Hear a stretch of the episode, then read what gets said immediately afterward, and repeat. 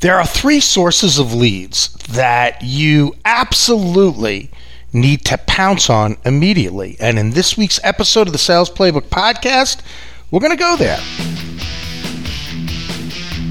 My name is Paul Castain from Castain Training Systems, and I'm the author of the YourSalesPlaybook.com blog and your host for the Sales Playbook podcast. I've personally trained over 50,000 sales reps, sales leaders, and business owners to sell more. So get your playbooks ready because school is now in session.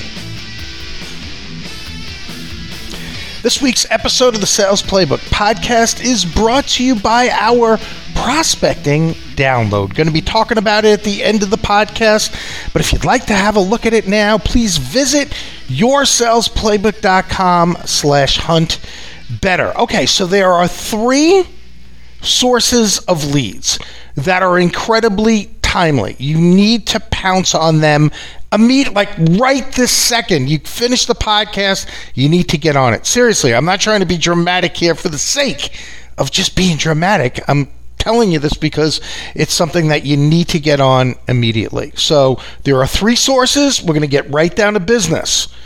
Now, we have to have one rule about these sources. You cannot dismiss them because of their simplicity. I'm not kidding you. I think one of the biggest mistakes we make in sales and really in life is that we dismiss ideas sometimes because you know they're not sexy enough they're not sophisticated enough so don't you dare dismiss these i'm telling you they can make a profound difference in your prospecting efforts so the very first source of leads for you like immediately have to pounce on would be to go back and contact everyone who told you no last year. Now, you might be inclined to say, duh, like, who doesn't know that? Why, why does this guy even think this is good advice? Well, first of all, you know, one of the things we talk about a lot on this podcast is kind of the sales 101 reality check. And you need to start doing that. You could start right now. The Sales 101 reality check is when you have that moment when you say, yeah, that's Sales 101, or I know that, or that's basic, or that's a, yeah, that's a reminder, or whatever. That's awesome. Is it basic and it's Sales 101, you're already doing it, or, you know, maybe shut up and actually do it, right? Because I don't know about you guys, but I know lots of shit doesn't mean I'm doing it. I have lots of stuff that when I come across it, I'm like, I, I do it too. Duh. Yeah. I mean, come on. That's your advice.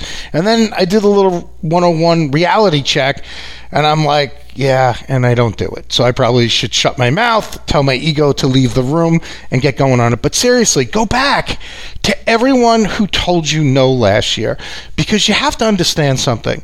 Business moves at the speed of light, and it's it's there's a high probability that something has changed since the last time you had a conversation with those people who told you no. And kind of, you know, in the spirit of prioritizing the people who told you no, I mean, I would go to the people where you had demos and discovery calls and things like that first and then you know maybe as a second tier of the attack so to speak i would then maybe go to people who you had a conversation with them it seemed productive it wasn't necessarily an appointment a demo discovery call needs analysis type of thing but it just kind of fizzled out and then go back to them next. But when you go back to them Here's the thing that I want you to realize. You remember what we said before business moves at the speed of light. Chances are superb that something has changed there with that business. Now, if they went with your competitor, in the meantime, there might be enough time for them to realize they made the wrong move right? Or it's not, you know, necessarily doing what they say it would do, or the, the sales rep is just a pain in the ass to deal with, or they're dealing with stupid policies, surprise costs, or whatever it is. Or maybe none of that happened and just, you know, maybe, maybe they were just kind of on the fence and they're like, you know what, we're going to stick with what we have and, you know, thanks anyway, but no thanks, right? Um, you know, again, things have changed. So, what I would propose that you do just a simple thing to do is say to them, hey, look, you know, and you know, reach out to them and just start that call or email any way you'd like. But one of the things that I recommend all my coaching clients is that in that conversation somewhere, just suggest that it's time for a checkup and use the analogy of going for your a- annual physical. You know what? It's been a while since we really did a thorough examination of what you're doing and the challenges and opportunities that you might have. And even if things are okay, it's kind of like going to the doctor every year, right? You have that physical. Sometimes the doctor says, All right, man, everything's good. See you next year. Other times the doctor says, "Hey, there, there's some areas here that maybe we should, you know, take a closer look at," and that's all we're proposing here. So that's the very first area. The fir- it, it's everyone who told you no last year. The second area is, and we've talked about this on the podcast too, would be any of your contacts that now have started a new job, especially the ones who've started a new position this year. and we have lots of that that happens. In fact, that's one of the things you want to make a note in your calendar about for, for next year. You're going to notice that once the year ends, you'll typically see a lot of people in your LinkedIn network have started new jobs. And the way that you know that they have is because on your notifications, you'll see things like congratulate Paul Castain on his new job, right? That's how you know that someone has made a change. And but a lot of people they just want to ride out the old year and you know then they put their notice in and then they're starting in the new year so that's something you're going to see but here's the beautiful thing about this lead source this is one that's not just something that you do in January, right? It's something that you're going to see more of in January. Again, people riding out the end of the year. They want to just take advantage of, you know, any bonuses or year-end things they have, riding out, you know, um, um, their sick time and vacation time, all that kind of good stuff. But there's one thing about this lead source that makes it something that it, it makes it rather evergreen, at least for now, is that they're talking a lot. The phrase that they're using is the great resignation. You have a lot of people now who are leaving their jobs and going into other things. And in fact, there are actually right now, at least appears to be, and I'm not basing this on any data, I just want to be very clear about this, but just the, the, the general feeling seems to be right now here in the U.S. that there's actually more jobs available than there are interested parties in them. People have become a lot pickier and everything else. So, you know, you have a lot of opportunity that's out there. And you have a lot of salespeople that say, wow, this is a great time now for me to get a better deal on my compensation and, and you know incentives and things like that and bonuses. So right now you'll notice a lot of that. And I want you to pay attention to that in your LinkedIn network. And if you haven't been on LinkedIn in, in a while, I think that would be a great place for you to come back and you know, a lot of the time, you know, you guys you'll leave LinkedIn because you don't know what to do there. So I I my advice to you would be that would be a great place to get reacquainted with LinkedIn. And even if you're active on LinkedIn right now, this should be part of your daily activity. And what and just as a side note, I'm kind of going off on a tangent here, but I want to say it anyway. LinkedIn can be a vortex. You could really get sucked into it. You could spend inordinate amounts of time there and everything. And what I recommend that you do is set a timer. And for whatever amount of time that you want to be on there, my advice would be, you know, 20, 25 minutes. And you know, have some very specific tasks that you do, get in, get out, and sure, you could absolutely go back and do another 25, 20, 25 minutes later in the day or whatever. But this right here, this idea that I have should be one of the things that you do. Because here's the thing, folks when people start new positions, that could be new opportunity for you. I mean, beforehand, they, you know, might not have been able to go with your solution because of budgets. Now, this new company, they might have, you know, more of a budget that they can work with, right? A lot of the time, too, when people get in new roles, they're granted a lot more things up front, right? It's kind of, we refer to it as like the honeymoon period where they're given a lot of things because they kind of have to bring things up to speed. So it's almost budgeted in in a way that they have some of these extra resources to work with. Plus, I think, and and again, this is just my experience in business and in life, that when people start a new position, they have a lot of piss in vinegar, right? They want to conquer the world. They want to, you know, get out there and make their mark very, very quickly.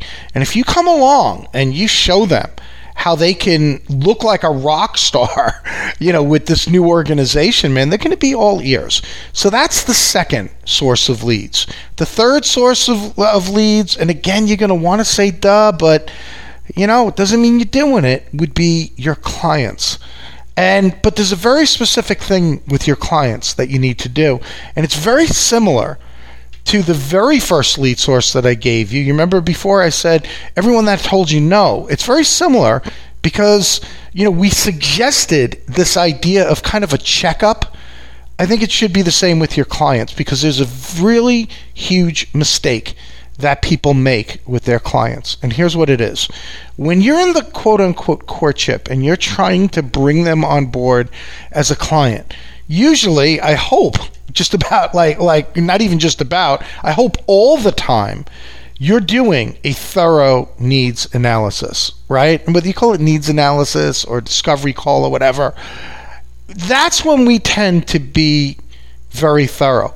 But what happens when we marry them that needs analysis goes out the door because what happens a lot of the time is our our questions now become more project specific, right? Or product specific. Like they have this particular need. Hey, I have a deadline and here are the specifications. I need this, this, and this. Got to be, you know, red. It has to weigh this. It has to be these dimensions or whatever.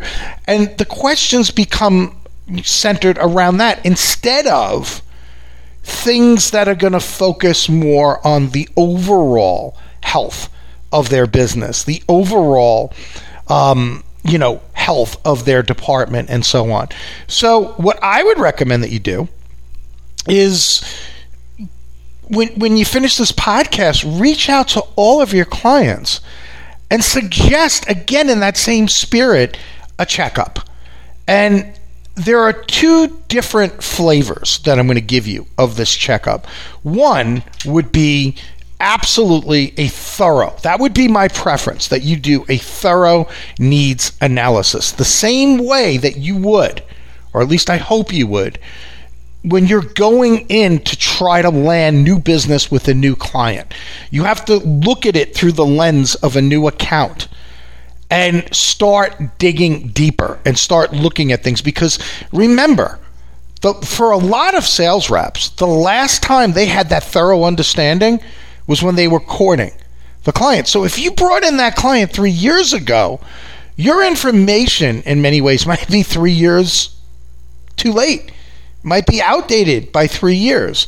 And um, it also could put you in a really bad position. It could make you very vulnerable to your competitors because I'd like to believe that we live in a world that everybody loves us and will never entertain an appointment with one of our competitors. But that's, might as well say amen after that because that's a freaking prayer.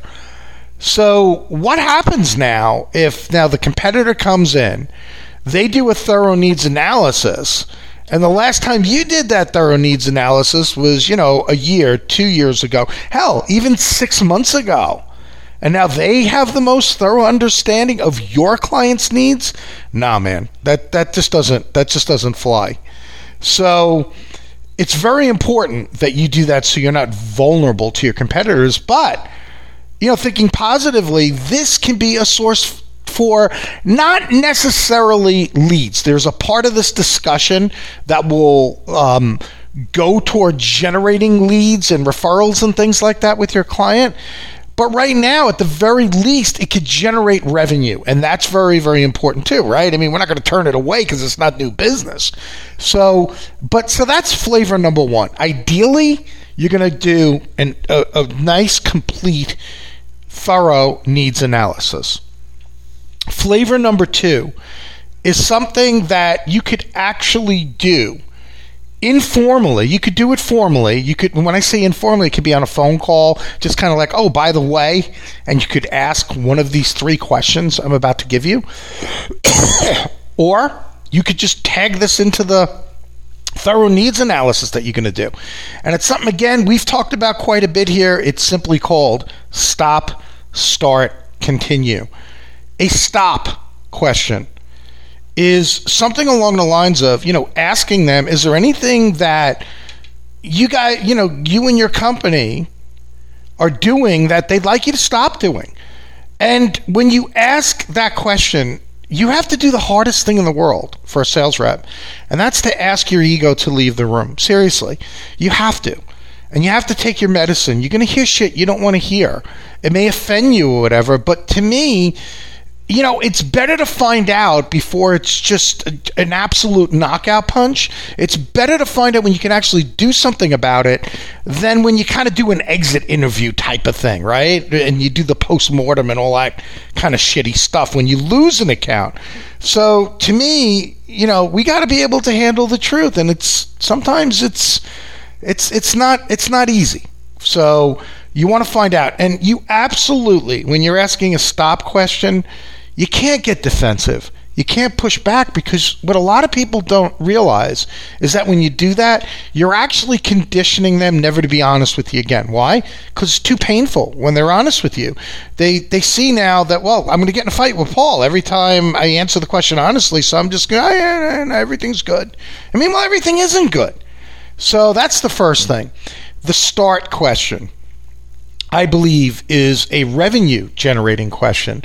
The star question is you simply asking them if there's anything that perhaps you're not doing or not providing or the company isn't doing or providing that you they'd like to see you start doing. Now, what's interesting about this question, and in many cases it could be a great cross-selling question, is that I've I've asked this now for I've had my business now. This is going to be the 11th year of Castain Training Systems. I've been asking it now for about 10 years now. And what's really cool about this question is there's many times when I've asked a company where I've done a lot of their regional sales meetings. They have me come in as the speaker and do breakout groups, some of them three, four, five, and six times a year that I'll be going in and working with their team. And I'll ask that question and they and it's interesting because I've had some of them say to me, "You know what? It's really too bad you didn't offer one-on-one coaching services. If you could start offering that, we'd be very interested." Now, meanwhile, I offer those services. So that just gives me a wonderful segue to say I absolutely do offer those services. Let's talk. Right? So it could be a wonderful cross-selling question for you.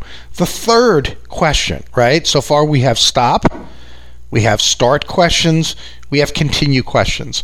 And all this is is just simply asking them is there anything that we're doing that you find valuable that you'd simply like us to make a note to self to continue doing? And this is where if they're very happy with you, you're going to hear some great shit. And what's nice about this question is that it can actually give you ideas on what your clients find valuable. And now you can kind of tweak your value proposition when you go to meet with potential clients. In fact, um, I often reference this one. You know, I asked this question many, many years ago, and someone opened my eyes to something that's made me a lot of money by the way, and I'm, I'm dead serious.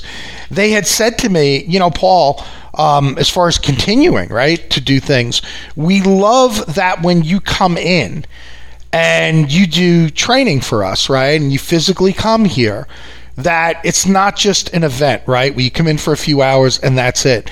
You have all these reinforcement things that you do between the emails that you send out Sometimes there'll be a follow up webinar that we do. Sometimes there's some on demand stuff. There's homework assignments. Many times I'll meet one on one with different team members. I meet with the leadership team and talk about ways they can reinforce the content um, through their sales meetings and through their one on ones. So it's not just an event. So once they told me that, I was like, wow, I, I could weave this into my value proposition. I could weave this into my demos and talk about what happens after the training. To me, that's the most critical time because so much now can be lost and not retained if it's simply an event. So I was able to learn some valuable information. I think you would. But now, when somebody answers in the affirmative, as far as you know things you should continue doing this can be a wonderful segue for you to either ask for um, a referral, right? I mean, pretty good time to ask if they're happy, right? You could absolutely ask them for a testimonial. What I do a lot of the time when um, I'm having a meeting with someone, they answer that question and they say, Oh my gosh, we absolutely love the way you did this, and we've been hearing nothing but great things. I get all dramatic. I say, Wait, wait, stop right there please do me a favor right now. Take that smartphone that you've been pretending not to look at during the effing meeting. I don't say that. I want to say that. And could you please just like what you just said there, shoot that to me in email in an email. And if you let me use that as a testimonial, I could attract more awesome clients just like you you know, if that's all right. So that's something else that you can do. And there you have it, folks. Those are three incredibly simple lead sources. Again, you might be inclined to say, duh. You might be inclined to say, yeah, hey, thanks for, you know, the reminder, a great reminder and all. But, you know, all that means dick if you're not doing it. Seriously, never mind. This is a great reminder. Or, you know, that's sales 101. Or that's real basic. You know, it's basic blocking and who, who, who gives a shit if you're not doing it, man? So that's what I want to encourage you to do. So remember the three lead sources that you have to pounce on. Everyone who told you no last year, all of your contacts that are now starting new positions, you want to reach out to them and certainly, um, your clients, you want to be able to go to them. And that's it, folks. Before you go, I just want to remind you if you found value in this, you should check out my prospecting resource. I've loaded it up with all kinds of prospecting tips and tactics, and I also have templates. And when I say templates, you know, absolutely, I have email ones in there, but I also have it's either three or four recommended phone scripts. And you know, don't be put off by the word script. I, I, I teach it more as a guideline, just kind of, hey, cover these talking points. So we we offer that as well. I also have in there um, some voicemail templates that you can use, subject lines that I suggest that would be very helpful to you, and so on. So if you'd like to have a look at it, please visit yoursalesplaybook.com slash hunt better. Yoursalesplaybook.com slash hunt better. With that, I'm Paul Castain from yoursalesplaybook.com. I am wishing you an incredible week ahead. Go get them. The Sales Playbook Podcast is a Castain Training Systems production. Visit our blog at yoursalesplaybook.com slash blog.